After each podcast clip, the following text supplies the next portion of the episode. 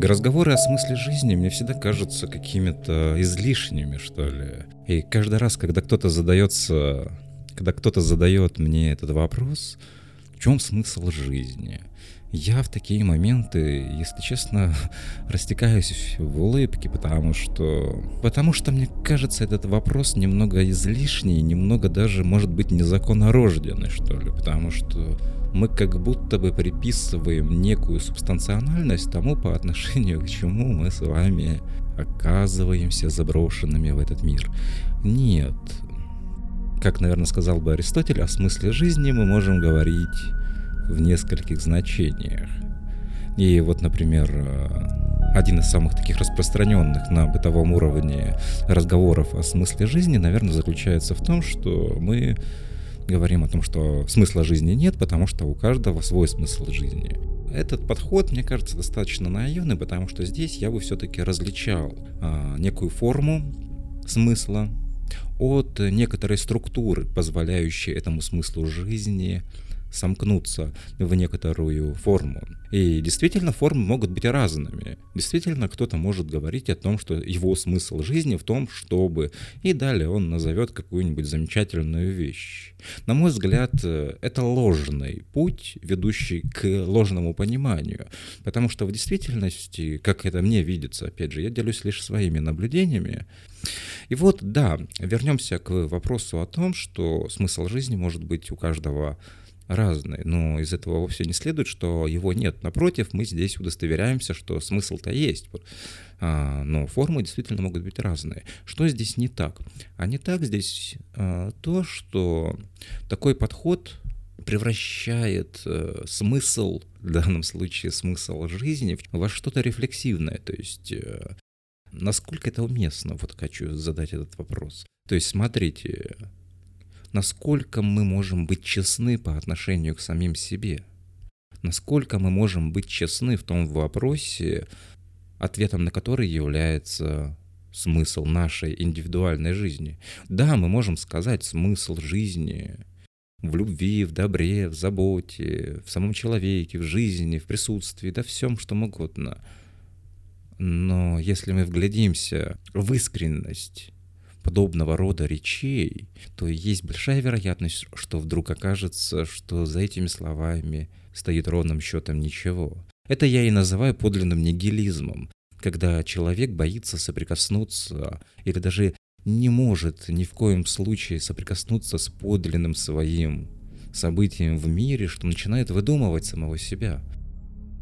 Мы рождаемся в придуманном мире – мы рождаемся с этими установками. Наша задача их обнаружить и по возможности отбросить, но отбросить таким образом, чтобы мы с вами могли не окончательно исчезнуть в мире мнений, в мире теней и иллюзий. Нет, мы отбрасываем лишь за тем, чтобы наконец-то впервые столкнуться с подлинной своей собственной ценностью, что делает нас именно теми, кем мы являемся. Именно поэтому для меня а, зачастую разговоры о смысле жизни, они бессмысленны, потому что только в том случае мы можем говорить в позитивном смысле о смысле жизни, когда есть некое действие, когда есть некое следствие, тянущееся за разворачиванием моего присутствия в мире. Вот это я и называю смыслом. Он не зависит от моей личной воли, он не зависит от моего хотения или нехотения. И в конечном счете это отбрасывает нас к представлению о сокровенности нашего смысла жизни. И здесь тоже есть вероятность ужаснуться. Вспомните, как в «Сталкере» герой Кайдановского рассказывает о дикообразе, который повесился, а писатель как раз-таки указывает на то, что сам сталкер а, не уловил. Он не уловил того, что дикообраз повесился вовсе не от того, что он замаливал свои грехи, а за то, что он вдруг увидел, он вдруг осознал, что Желание, которое исполняет комната, не просто абы какое желание, а сокровенное, соответствующее природе человеческой. Той самой природе, которой соответствовал этот дикообраз. Он поэтому и повесился, потому что комната исполнила его желание. Но какое желание? Денег, обычное, самое банальное желание. Мы не можем это осуждать или как-то напротив восторгаться этим, просто это и есть действительно. Хорошо, мы согласимся. И это не может не ужаснуть. Другое дело, что насколько уместно было дикообразу бросаться в петлю, насколько вообще, да, уместно было ему бросаться в петлю и как герою, и как человеку. Вот этот вот вопрос, он, мне кажется, очень важным, потому что если бы для дикообраза действительно были бы важны только лишь деньги, то есть его жизнь, его смысл жизни был бы настолько тесно переплетен с такими поверхностными поисками, то в чем смысл его ужаса? Чему тогда ужасаться? Ну да, комната исполнила желание денег. Он взял свой миллион или сколько там у него могло быть, и пошел бы он дальше жить, радуясь своей маленькой дикообразовой жизни — но он ужаснулся этому. А раз он ужаснулся, значит, он не до конца был потерян по отношению к самому себе. Другое дело, что да, он не выдержал этого ужаса. Что-то похожее можно было бы найти в фильме «Остров проклятых» с Леонардо Ди Каприо. Там финальная сцена заключается в том, что мы до конца не, не понимаем, узнал ли этот герой самого себя, ну, предполагается, что вы все видели этот фильм, так же, как и фильм «Сталкера», поэтому я не буду лишний раз спойлерить. И, а если вдруг не видели, то обязательно посмотрите и «Сталкера», и «Остров проклятых» фильмы, наверное, без которых очень сложно себе представить э, представление о том, что значит столкновение с самим собой в подлинной своей реальности, той самой реальности, которая очищена от всякой ложной мишуры тех смыслов, которые мы влагаем в самих себя произвольным образом. Итак, я возвращаюсь к поставленному вопросу сегодняшнего разговора. В чем смысл жизни? Насколько законен такой вопрос? Я не говорю, что смысла жизни нет. Сводить его только лишь к субъективной форме, на мой взгляд, тоже означает несколько упрощать. А, если мы на каком-то онтологическом уровне отрицаем смысл жизни, ну, например, утверждаем некоторую абсолютность абсурда, реальности, действительно, абсурд, как некоторое онтологическое состояние мира, он исключает всякую возможность смысла, лежащую по ту сторону моего присутствия. Я в скобках замечу, что рационализм, который возникает в новое время, он ведь не только утверждает примат разума над, над всеми другими интеллектуальными способностями человека, но рационализм только тогда и возможен, когда мы признаем и разумность самого мира – это очень важно подчеркнуть, потому что все классические рационалистические системы исходят именно из этого. Они не просто пользуются разумом для постижения действительности, они также абсолютно убеждены, что и сама действительность абсолютно разумна. И вершина этого рационализма, конечно же, является философия Гегеля, где разумность, бытие и мышление фактически отождествляются в разворачивающемся абсолютном духе. Поэтому, когда мы говорим о об абсурдности мира, то в этом отношении мы, конечно же, исключаем всякую разумность его. Но это не требует какого-то большого усилия для понимания, но это возвращает нас к представлению о том, что смысл в конечном счете становится некоторым личным усилием. А мы ведь дети нашего времени. К сожалению, мы привыкли, что найдется кто-то, кто э, вложит в нас смысл, вложит, вложит в нас какие-то представления о бытии, о мире, знания. Мы живем в парадигме, при которой нормально открыть рот и проглотить. Мы поглощаем тоннами контенты, мы поглощаем тоннами информацию, не удосуживая себя в возможности подумать, помыслить, проанализировать. И это нормально. Не нужно каждую, каждый бит информации как-то критически воспринимать.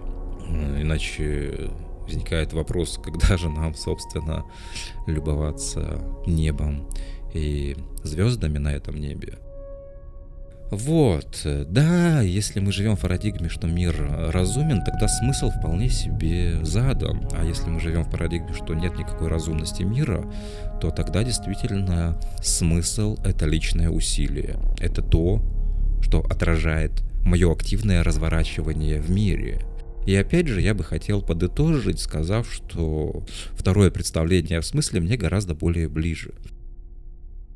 Глядываясь в то, что нас окружает, в то, что меня окружает, так лучше уж поставим вопрос, мы можем ответить на вопрос о смысле нашей индивидуальной жизни. Взгляните на то, что вас сейчас окружает. Это и есть результат вашего желания. Да, вы можете сказать, оглядываясь, например, на какую-то скудость пространства, что вы желали не этого, вы желали совершенно другого. Но не были ли вы с собой нечестны в этом отношении? Насколько вы были искренни самими собой? Наше желание является лишь попыткой прикрыть собственную немощь. Мы очень часто желаем только лишь за тем, чтобы ничего не делать. Мы предаемся беспокойству желания, но при этом не входим за границы этого беспокойства. И это большая трагедия, потому что в конечном счете ускользает сама жизнь, ускользает время, возможности. Всегда может оказаться так, что мир, развернувшийся перед нами, вдруг окажется неувиденным. Мы можем оказаться в ситуации, при которой мир пройдет мимо нас, и мы этого даже и не заметим. И, кстати сказать, именно потому и окажется незамеченным, что мы слишком усердно, слишком настойчиво пытаемся добиться представления о смысле этого самого мира. В то время как мир просто разворачивается, мир просто становится перед нами в своей откровенности и открытости по отношению к нам. И доискиваться смысла означает не что иное, как приручить этот мир, сделать его подручным, удобным, но все самое великое и прекрасное не способно быть прирученным. Все самое великое и прекрасное в этом мире случайно и лишено какой бы то ни было необходимости. И я абсолютно убежден, что тот смысл жизни, который вы ищете, а хочется думать, что если вы дослушали до этого момента, то вы из тех людей, которые доискиваются до смысла, до оснований, до сердцевины, до корней и в конечном счете до самого себя. И хочется думать, что тот смысл жизни, который движет вами в каждом вашем слове, поступке, в каждой вашей мысли и чувстве, хочется думать, что этот смысл жизни придает уникальности вашему событию в мире. В конечном счете, именно в этом и состоит ответ на вопрос о том, что такое смысл жизни. Смысл жизни — это не что иное, как событие вашей жизни в мире. А, ну что ж, проблема смысла жизни в том, что мы слишком много ждем от этого смысла, тогда, когда он от нас ускользает. Более того, стоило также бы обратить внимание, что мы говорим о смысле жизни только тогда, когда действительно его нет. Сложно себе представить человека, который будет размышлять о смысле жизни в моменты, когда он опьянен этой жизнью, когда жизнь брала под крыло, берегла и спасала, в общем, когда он поглощен событием жизни – в такие моменты вопросы о смысле жизни кажутся действительно наивными, действительно слишком искусственными. Такие вопросы кажутся немного выбивающими из потока жизни. И в этом отношении подлинный смысл жизни только тогда и возможен, когда нет никакого вопроса о том, в чем смысл жизни. Именно поэтому я и желаю вам никогда-никогда не ставить перед собой вопрос о том, что такое смысл жизни, именно вашей индивидуальной жизни. Не потому, что я желаю вам прожить жизнь бессмысленно, а потому, что всякий раз, когда мы задаем этот вопрос, мы задаем его вовсе не от избытка чувств, не от избытка жизни. Мы задаем его только тогда, когда есть подлинная тоска по смыслу, подлинная тоска по присутствию, подлинная тоска по самому себе. Именно поэтому я вам искренне не желаю ставить перед собой вопрос о смысле жизни, но быть поглощенным жизнью, быть поглощенным событию этого мира и быть частью этого мира, причем такой частью, которая, вопреки всем законам логики, будет превосходить это целое.